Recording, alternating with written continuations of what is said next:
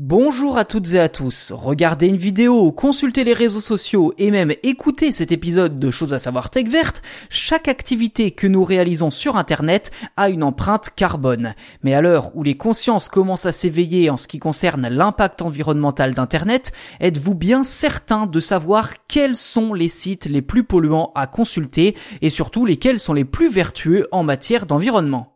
Selon un classement établi par USwitch, un comparateur britannique de consommation numérique, Reddit, Pinterest et Nintendo font partie des sites internet qui polluent le plus au monde.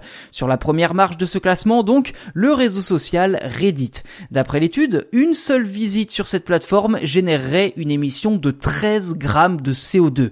À titre de comparaison, 69 visites sur Reddit équivaudraient à un trajet de 5 km en voiture. Juste derrière, Pinterest et Nintendo génèrent respectivement 12,5 et 11,5 grammes de CO2 par visite.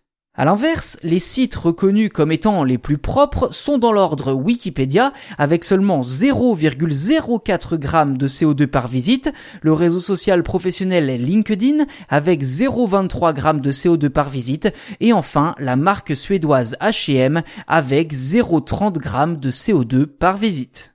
Concrètement, ces estimations se basent sur des critères précis.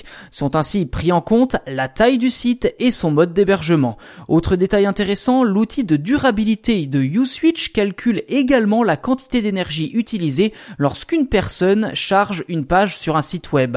En prenant notamment en compte l'énergie requise par le cloud, le réseau de télécommunications et l'appareil utilisé par le visiteur comme un smartphone, un ordinateur ou une tablette. D'après cet outil, une connexion sur l'Apple Podcast par exemple pour écouter cet épisode produirait 1,24 g de CO2.